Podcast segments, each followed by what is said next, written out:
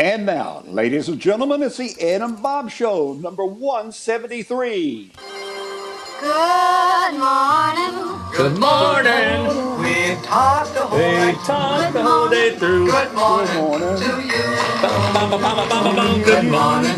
Good morning. It's great Mr. Brantley, how are you, sir? Good morning. Good afternoon. Good evening. Yeah, exactly. Wherever you may be, you could be any time of the day. Well, um, 173 shows. Yeah. Wow. How about that? Yeah. You know what I'm doing right now? Um, let me think. You're eating dinner. No, I'm having, Having a glass lunch. of having a glass of Weigel's eggnog. Ooh, baby. Ooh. I bet they sell truckloads of that stuff during the holidays. Yeah, it's, good. Wow. Okay. Well, we're into show number 173. I'm Bob. He's Ed. And before we jump in uh, with both feet, how are you been doing, Mr. Brantley? Well, I'm about the same. I'm still, you know, can't hardly walk, but it's that's what it is, and that's what it is. You know, nothing I do about it. I keep going to therapy and keep working on it, but it's it's uh, it's a process, I guess.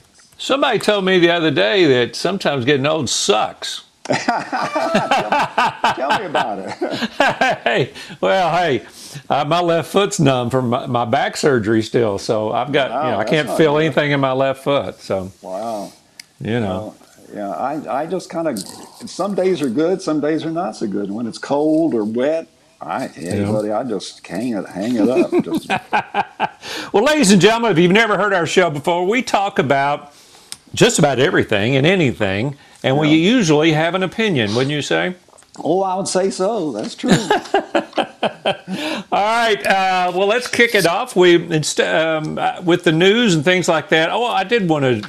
I put this in here on the list. Um, Ed and I were on Knox County Commission, and we served on many boards, and one of them was the um, pension Knox County Pension and Retirement Board. And Ed served as the chairman of that board, but also serving uh, as the chair of that board for a while was a good friend of ours by the name of Rick Trott, who was the head of the aviation department for Knox County, all the helicopters, and um, he was a pilot. And uh, I put this in there because, um, Ed, I just thought Rick Trott was one hell of a guy, and he passed away. This has been almost six months ago. I did not know, and I just Wow. want to make sure people w- knew we saw it. And um, I know you remember Rick. oh, absolutely. Sure did. I never got that helicopter ride, but the, uh, that's okay. Yeah, he was a longtime um, uh, employee of the Sheriff's Department, and we all miss him, I'm sure, his, Great even guy. his, his family even more so. All right, what else happened uh, about this time? We, what we've been doing is looking back over the years of things that happened uh, about this time in previous years. What you got? Well, in 1558, Queen Elizabeth ascended the throne of England at the age of 25. Wow. She reigned until uh, she was 69. Under her leadership, England became a world power, defeating the Spanish Armada, witnessing the golden age God. of literature, featuring works by William Shakespeare, Edmund Spenser, and others. You know, wouldn't you? And- would it, you know, she never had a normal life because she was born into it, and she Yeah. never knew, uh, you know, what it was to be a normal person. So, can you imagine being the head of England at 25 years old? No, and back then it was something else too, because they had horse Oh, and yeah. buggies and all of that too. You know, back in 1558, it wasn't the same thing. Wow. In That's something 1869, the Suez Canal was formally opened. After Now that's um, that's right there to Egypt and all those countries there. yeah, That- the Suez, yeah, the Suez The- Canal. and I, I think Egypt controls the Suez Canal, or I may be wrong. I, I just Yeah, I think the U.S. gave it to them. Is that what it was? Okay. All right. How about this, Ed? Um, Okay. Yeah, I know it's one of these topics that you love, the um, the daylight savings time. Well, this is how the the the four zones we have across the United States. In 1883, a Connecticut school teacher proposed a time zone plan for the United States of four time zones. I never thought about this before then, like in a wild, wild west. Was it just they didn't care what time it was, or it was the same time everywhere in the United States? I don't know. That's an interesting question. I would imagine it drove the TV announcers, the uh, sports announcers, crazy. It'd be eight o'clock Eastern and nine o'clock Central.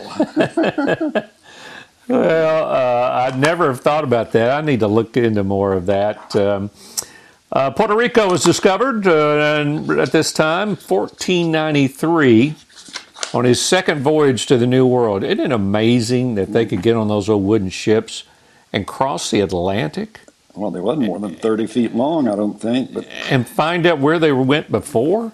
that's right. I don't even see how they do that. Yeah. That's amazing. This- what else you got? Well, this Friday, President Abraham Lincoln, back in 1863, delivered the Gettysburg Address during ceremonies dedicating 17 acres of the Gettysburg battlefield and the National Cemetery. Famed orator Edward Everett of Massachusetts preceded Lincoln to the microphone. He spoke for two hours. Well, you know, yeah, Lincoln didn't speak for very long, did he? no, two minutes. oh my God.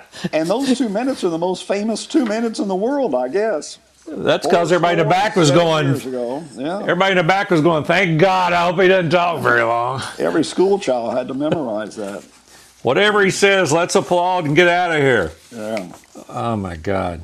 Um, what else? In 1969, the first news reports emerged of that American troops in Vietnam had massacred civilians at My Lai Village back in March of 1968. What was that guy's name? Lieutenant Calley or something like that. Yeah, like Lieutenant Calley. That's correct. that. Wonder whatever happened to him.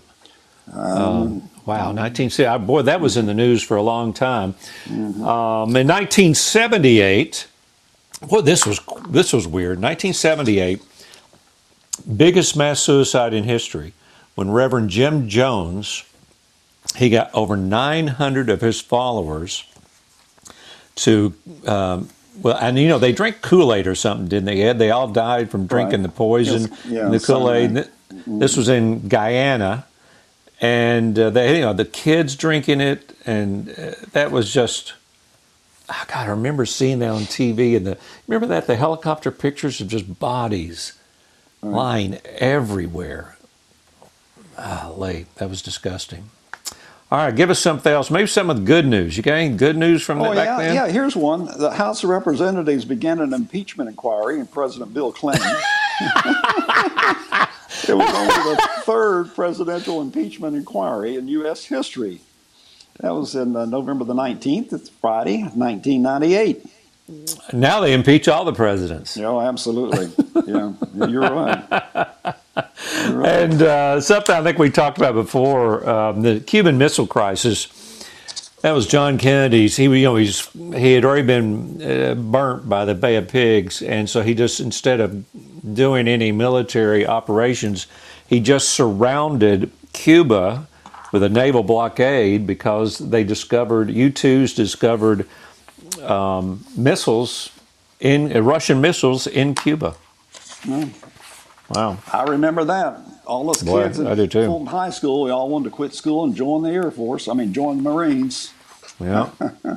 Well, thank goodness we didn't. no, really. Yeah, that's All right. right, well let's uh, let's see, Ed. We're moving along pretty good clip here. Let's go ahead and get into some questions of the day, and we'll let All you right. start.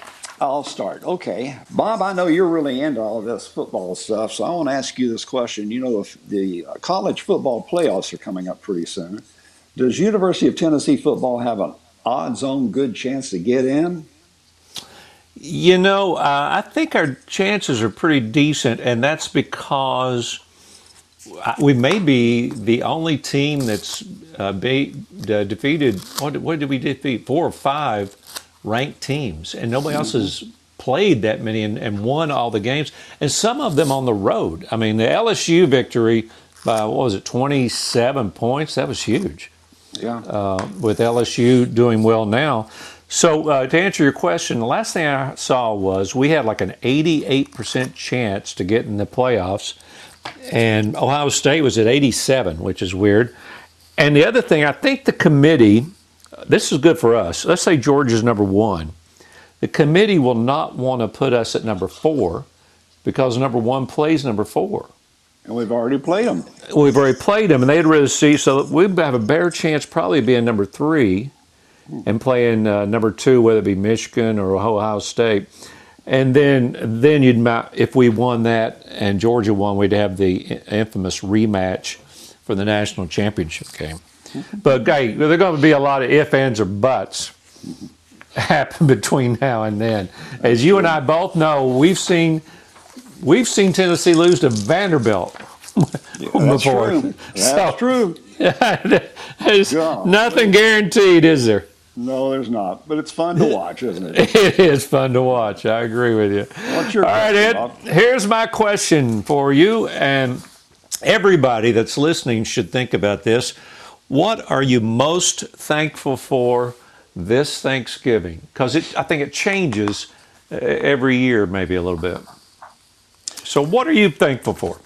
I'm thankful for my family, um, my grandkids. They're just the sweetest things and just the gleam in my eye. And also, I'm thankful for all the friends from over the years and the people staying in touch. And thankful for you, Bob. Hey, I, th- I appreciate that, brother. You're welcome. I feel the same way. You know, um, we, uh, especially you and I, we've known each other for quite some time, um, and uh, friends are important and family. Uh, I think that the number one thing I'm thankful for is the fact that I'm still alive. um, and, and that may sound and that may sound you know stupid or whatever, but I've got a lot of friends that just aren't around anymore, Ed. Oh, that's true. Um, you know, died at 50, 55, 60, 65. Um, you know, just like we were talking about Rick Trott. Um, he's younger than us, and there he is gone. I, I just, um, it's, um, you never know. That's why I guess you got to be ready anytime it happens. But I'm thankful to be here right now. I So- asked uh, Senator, um, one of our senators from Tennessee, what he was the most Yep. thankful for. And he said his salvation. I thought that was a pretty good answer, too. Wow. Do you think it was a political answer, or you think it was, you think it was was honest? I don't know. Okay. I haven't Hey, Ed. I haven't seen the Bible lately, so Yeah, exactly. All right, Ed, tell everybody what our topic of the day is today, and then you've got a sponsor. okay. Uh, the topic of the day is the oldest and the richest people in Congress, and I'll tell you about my sponsor now, which is Weigel's. And uh, I guess you know I had this glass of Weigel's eggnog here a few minutes ago, and I, unfortunately I've drank it all.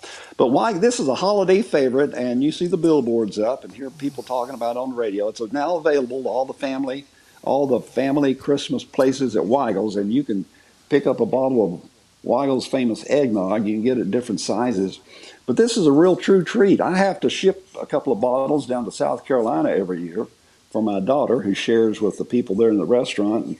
It's just it's just a wonderful thing. It's a it's a great tradition that Weigel's has with this, and I hope you'll get you some Weigel's eggnog and try it out. The kids love it. It's just it's really really good. I won't go Well, into the egg part, but it's good. I I um, a a buddy of mine years ago introduced me to eggnog, and uh, he said, "Here, let me give you this." And I tasted it, and I was like, "Whoa, that's eggnog." He said, "Well, I put a little something special in it." Well, just don't give that to the kids. no, don't give that to the kids unless you want them, or you want to go to jail or something. But um, I think people put a little brandy or something in it from time to time and uh, Yeah. make it into something else. All right, Ed, our topic today who are the oldest, the richest, the longest serving members in Congress? And we've both got the list. Let's start with um, the age because I want us to end up with the money people. Okay. Whi which one do you want to do first? Well, let me look here. There's so many of them. Yeah. I guess the oldest is uh, Don Young. He's a Republican from Arkansas, Yeah, that's in the House, the House of Yeah. Representatives. 87. 87 years old. My God. And then Eddie Bernice is, uh, oh, I'm sorry, Eddie Bernice Johnson is a Democrat. He's 65. And, No, he's 85. 85. I'm sorry. Yeah, and and you think about this, Ed, and and I, listen. Um, my opinion is nobody 87 needs to be in the House of Representatives. Now, is that bad of me to say that? No, you're supposed to serve two years and get out. Well, I don't mind him being in there 10 or 12, but I mean, I've got a feeling he wasn't uh, elected when he was 85. No, no. Um, He- I mean, that's just 87. Here's a, a Alcee Hastings, uh, 84. There's three that are 84. Grace Napolitano uh, from California and Bill Pascrell from New Jersey. They're both they're all 84. Um, hey, here's that Maxine Waters that we hear about all the time. right. I, I didn't know she was 82. Good grief. grief. What else you got? Well, I was looking on the Senate side here. There's uh, Dianne Feinstein. Yeah. She's uh, 87. She ran for president once, didn't she? Yeah, kind of. She's from California, of course. Chuck Yeah. Grassley, who's a Republican in, uh, in the Senate, he's pretty vocal. He's 87 too. And then down in Alabama, there's Richard Shelby, Republican. He's 86. Wow. And um, Oklahoma's got Jim Inhofe, 86 years old. I, I just, I just, I swear, um, I just think it. You, you should make way. There's nobody in, in my mind that should be 75 or older in the Senate because I, I know some people will say, "Wait a minute." Um, we need to make way for younger people and new ideas. Just get the hell out of the way, uh, in my opinion. So, um, what do you? What's your thoughts on that? Well, I think that's true. I, I'm counting about 20 people who are in their 80s and 70s in the Senate. So Yeah, that's that's amazing. And then then there must be 30 in their 60s. So there's not many younger people in there.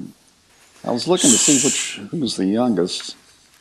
Here's one So Marsha 41. Blackburn from Tennessee, where we live, is 68. Hmm.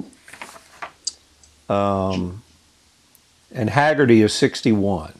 Yeah. Josh Hawley was a Republican. He's 41 years old. He just barely got the age in there, didn't he? Well, I think you have to be what 35 36, something like that. or yeah. something. Well, here's a 33 year old, so it must be 30. Yeah, must be.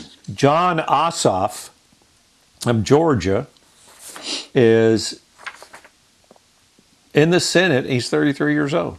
Wow. That can't be right, is it? I don't know. It Doesn't sound right. Only two senators, and I thought a woman was. Um, no, I guess that's right. Jon Ossoff, a Democrat, 33 years old in the U.S. Senate. Who was the youngest in the House? Did you see? Let me look. all right. Uh, let's see. In the House of Representatives, it looks like. Uh, oh, do you got it? That's that guy from Georgia. Madison Madison Cawthorn, Oh, okay. a Republican, 25 years old. Huh? You have to be Um, 25 to run, don't you? And well, yeah, I think you're right. And then that AOC, Alexandria Ocasio Cortez, she's 31. Wow. Yeah. Mm. So there you go. Um, wow. I mean, it. But I'm looking through here. Most of them, majority are between 35 and 60. Um, there's a lot of 61s in there and so forth. Uh, but um, I don't know. I'm sorry if you're 75 or older, make way for these younger people. And like you said, it looks like there's 20 or more in the House that are older than 75. And then in the Senate, it looks like about the same thing. They're that age or older. That's true. Wow. All right, let's get into some money then. People Okay. that have the most money that are in Congress. So uh, Well- it's a long, uh, long list. Yeah, you're right. You want to start uh, number Well, 10 and work some- up, or what do you want to do? Well, I just picked out some, some Okay. I thought was interesting. Go ahead. The uh, Carolyn Maloney, Uh-huh. she's a Democrat from New York. She started out her political career as a legislative staffer in Albany, New York, in, the, in 1970. Then she married Goldman Sachs investment banker Clifford Maloney. Oh, my God. And then she went on to a highly successful run with his private investment firm. But Hmm. he died attempting to climb the world's sixth highest mountain in Tibet. But her inheritance is mostly invested in prime real estate that generates more than 365,000 in rental income. Wow. There you go, Bob. Wow. So uh, this you talk about climbing the ladder? This girl climbed the ladder, didn't she? Well, some people, you know, some people are in the right place at the right time, I guess you could say. And um, that sounds like she definitely was. And then you have good old Senator Mitch McConnell from Clear. Kentucky. Oh, go ahead. I'm sorry. Well, he he lists he lists only seven hundred eighty six thousand dollars in assets entirely on his own, but his Mm-hmm. wealth is overwhelmingly thanks to his wife. She's the transportation secretary, Elaine Yeah. Chao. Ten years ago, the couple received a five million dollar gift from her father, James, soon after the death of her mother. Uh, after Wow. immigrating in the 60s, the senator's father in law founded a successful international trading company, now called the Foremost Group, specializing in importing Chinese made goods to the United States. So Wow. the couple's biggest investments are a trio of $1 million plus Vanguard index funds. And she's also paid at least 1.3 million for her time on boards of both Wells Fargo and News Corporation. And you think they don't get information before us? Why, sure they do. Exactly. Yeah. The longest serving House Democratic leader is Pelosi. Well, she's in the news every day. Says, listen to this. She had never had a salary for a job until she was elected to Congress. Um, she, um, her, her husband Paul owns and operates Financial Leasing Services, a California real estate and venture capital investment consulting firm. Their holdings include property at at least $23 million in Napa Valley. Um, he's invested heavily uh, their money in Apple, Disney, Comcast, and Facebook. Um, they have uh, anyway. She's they're worth somewhere to the tune of sixteen million dollars, and I think that's just on paper. I think the reality is far higher than Well, that. oh, absolutely, yeah. Um, I- I'll bet it's tremendous what the, she gets for a speech, and that's that's where a lot of these people raise a lot of money because, you know, I remember Bill Clinton getting what was it, five million dollars for a speech to some foreign group. I mean, Oh it- no, he would get um, fifty million. yeah. I mean, it's just He'd go to. Saudi Arabia and uh, speak for 50 million. And he was also uh, uh, the Saudi Arabian uh, sheiks and stuff. He was a financial consultant for them. Now, why would they need Bill Clinton to give him financial consulting? It's just They a can title. they can burn money and still have more than uh, anybody else. Yeah, that's All right. right, let's do the top 10 here, Ed. Number 10 is Di- Senator Dianne Feinstein. She's worth uh, right at uh, $60 million. She's the oldest senator. Um, how did she, let's see. Uh, bum, bum. Her husband is Richard Blum, the chairman and president of Blum Capital, Yep. an equity investment and management firm. I'm kind of seeing a, a thread here, Ed. Yeah, do you? They You're all supposed- the You're not thing. supposed to handle those things. Yeah. Um, they own a $1 million plus condominium in Hawaii. Oh, man. Um, you want to do number nine? You got it, or you want me to do No, you go ahead. Senator Richard Blumenthal. Yeah. Uh, did you already do him? I'm trying to remember. I Um, didn't. he's worth uh, 70 million. Um, he is married to Cynthia Malkin, the daughter of Manhattan commercial real estate magnate Peter Malkin. So he he as well married into a little bit of that cash. Um, number eight, Representative Vern Buchanan. He is worth seventy-three million. Um, he is one of the richest car dealers in the country. Hmm. You know those car dealers. Yeah. Uh, he also owns American Speedy Printing with more than 730 franchises. Uh, yeah, car dealerships make a little money. Number, um, let's see, seven here is Senator Mark Warner. The richest senator, Warner made a killing as a venture capitalist before he turned 40. Uh, he uh, put a lot of his money in Nextel, which blossomed to one of the biggest wireless service providers and eventually swallowed up by Sprint. He and he founded Columbia Capital. You don't think he knew something was going on before that happened? Well, of course he did. Oh, man. Uh, number six, Representative John Delaney. Um, he is worth 92 million. God. He's the son of an electrician, graduated from Georgetown, has a medical services company, and then they sold it to Healthcare Financial Partners. Um, and he still has a stake in it. It went public.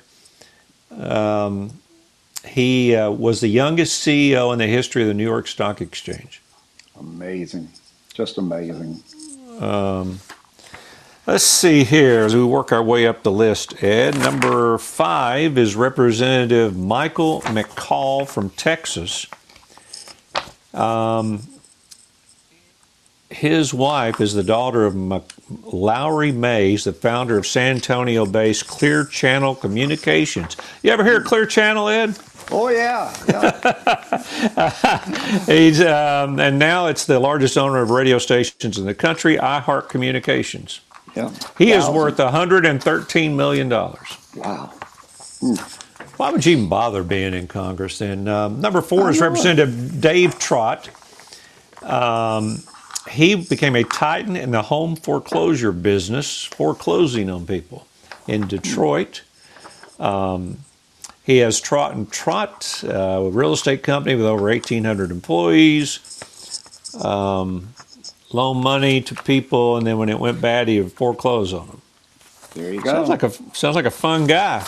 yeah, he's a happy, he's a happy camper, isn't he?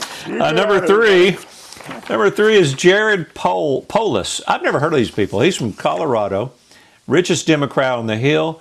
He um, he was uh, in the House, then uh, five terms as governor. He had founded the American Information System, a web hosting company. Then he co-founded BlueMountain.com, a greeting card company. Then Pro Flowers, uh, opened a chain of movie theaters to Spanish-speaking audiences only. He uh, is worth 122 and a half million. The number two, Ta-da! Representative Greg Gianforte from Montana, Montana, Montana. Uh, he, uh, let's see, he uh, made it his money in technology and data and analytics. Uh, he founded Brightwork Network, a software company, sold it for 10 million to McAfee. And then he moved to Montana, founded Right Now Technologies, sold that to Oracle for 1.5 billion. Tough life. And the number one, Ed, do you know who it is? Da-da-da-da-da. Who? Representative Darrell Issa from California, the richest member in Congress, um, after being charged but never convicted as a young man in two car theft cases, he invested $7,000 and got loans from his family in a struggling consumer electronics business in the early 80s. And within a few years, he transformed his holdings into DEI, moved to California, take a surge in auto thefts, and unveiled the enormously popular, popular Viper car alarm. Uh, he is worth $283 million. So after he stole some cars, He, he made some money. he made some money keeping other people from stealing them. That'll teach you. Oh, oh man. boy. All right. Well, so, God bless him. That's all I can say. Well, uh, should uh, should you have anything to do with your wealth if you're in Congress? Now they say, "Oh, I don't do any trading or stuff like that," but you know good and well when they go to dinner with their people, whoever their people are, that they talk about this stuff. Well, sure they do, and they learn the inside way to go with stock, and that's what that's what's so important there. So it's just that's just part of it. You know, when we go to dinner, when you're when you and I are talking, but let me let me tell you what you need to do if this happens. Exactly. well, yeah. actually, you've given me advice on stocks before. So I There have. you go. Yeah, I've, yeah, I've helped you lose money. yeah. All right, yeah, tell everybody what's coming up, and uh, I got a sponsor. Okay, coming up, we've got our mailbox and some complaints. Somebody's not happy, so I just we're Mm-hmm. going to give them a chance to talk it out.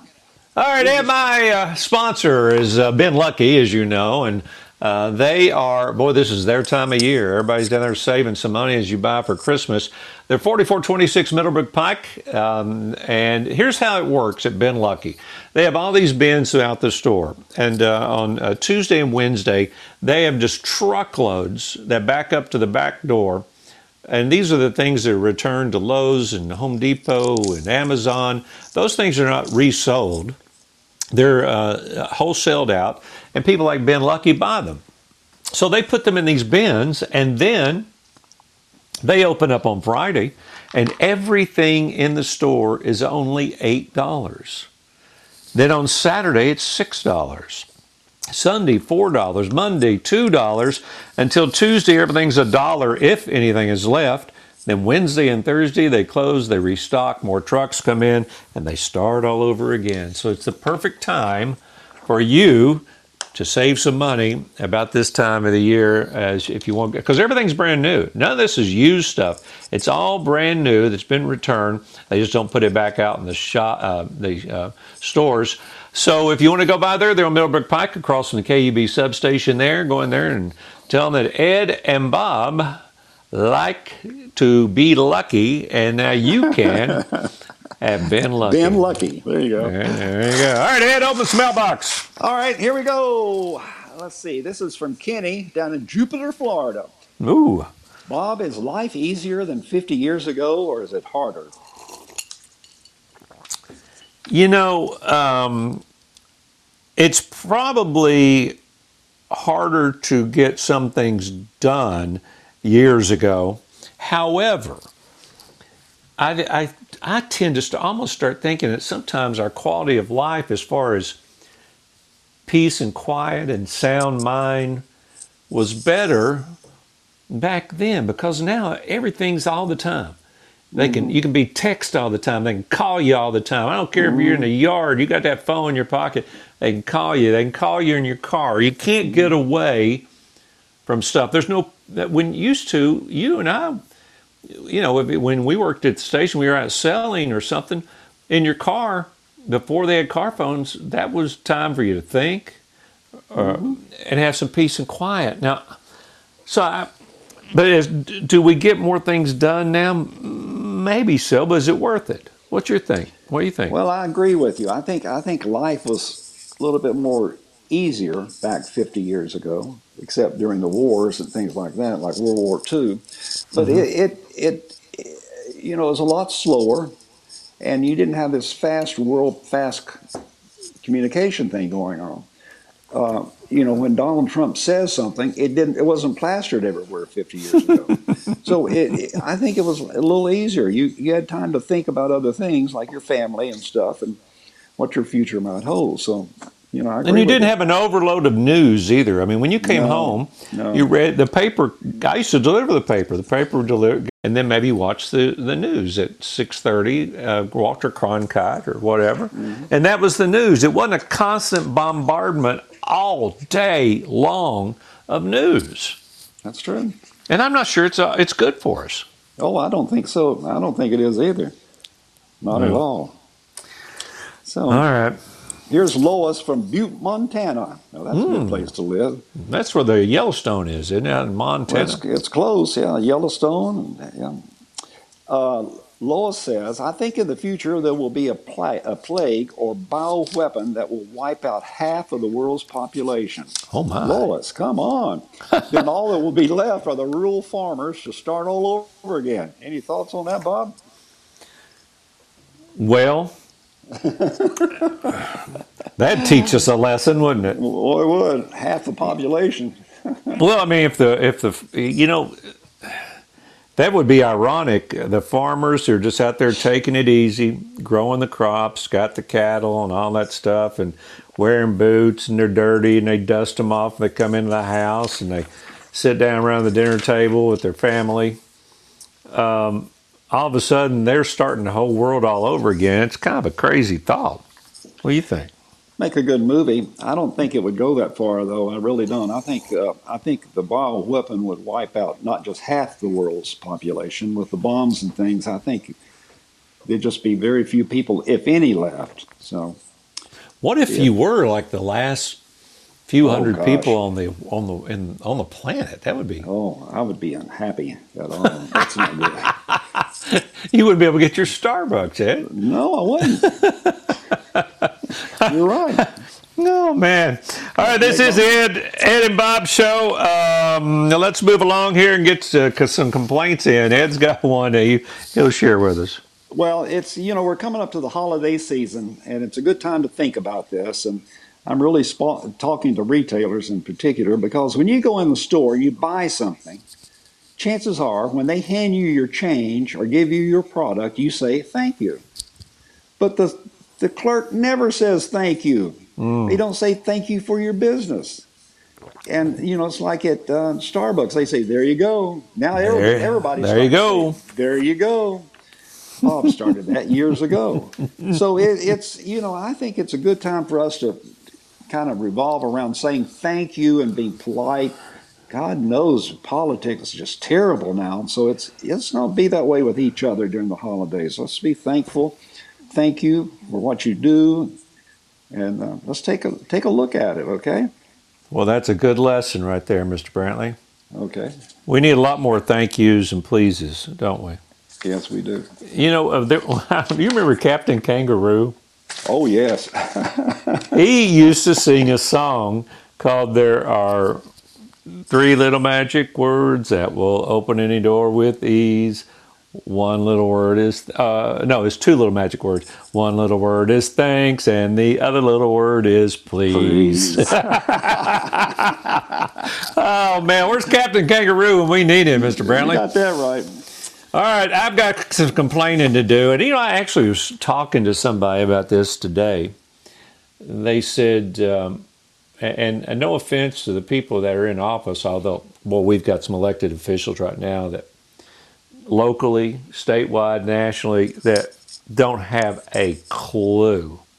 I mean, I know we got one one person elected statewide that cannot balance their checkbook. I promise you, and yet they're work they're voting on your budget. But anyway, we do not we cannot get very few successful people in life run for office. They're either career politicians that know how to get elected. Um, because a successful person, if you try to run now, they will make up stuff to attack you with. Oh, They'll absolutely. accuse you up of anything. Yeah. Just call you all kinds of names and everything. It's awful. So why? w- And I asked a person who was successful uh, about this the other day. We were talking about. it. I said, "You're a successful business person. You've been in banking all your life. You you've made a lot of money. You you know how to get things done. You own businesses. Why don't you run for office?" And he said, "Are you kidding me?" He said, "I wouldn't. I, I wouldn't subject my family to that for." n-" And, and I, I understand that. I mean, I I, com- I completely understand that, and and I'm I disagreed with him because he was right. Yeah, that's right. Why would you want to even think about doing that? Mm-hmm. So, um, uh, why? How are we ever going to get good people willing to run? Yeah. How can we get good people to run for office? Well, I guess what sh- I, gue- you know, you asked me to run for office, Yes, I did. and I and I did. Um, I had It took forever for to decide.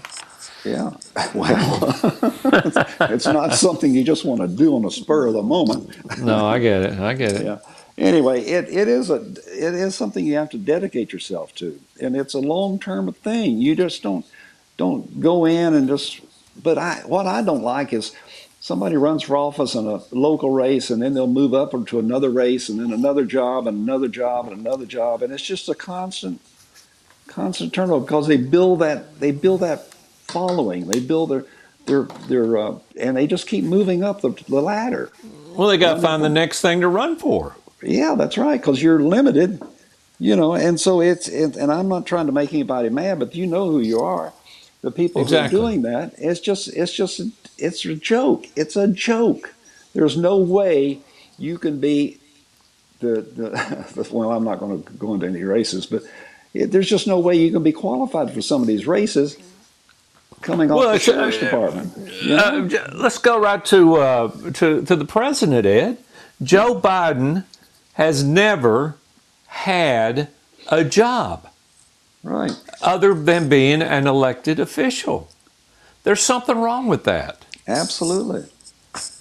That doesn't just because you you're you finagled enough people to give you money and stuff to run ads and you got elected does not mean you're qualified. No. And again, I, as I said, we got elected official right now from Knox County who cannot uh, balance their checkbook and they're voting on your budget. All right, Ed, tell everybody how they can listen to this thing. Well, the Ed and Bob Show is available at edandbob.com, and you can download the Apple Podcast app, Spotify app, or the TuneIn app and search Ed and Bob. Be sure to subscribe.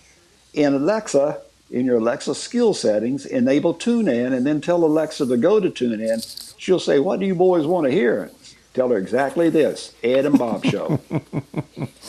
And uh, if you want to comment, we love comments, especially if they're nice.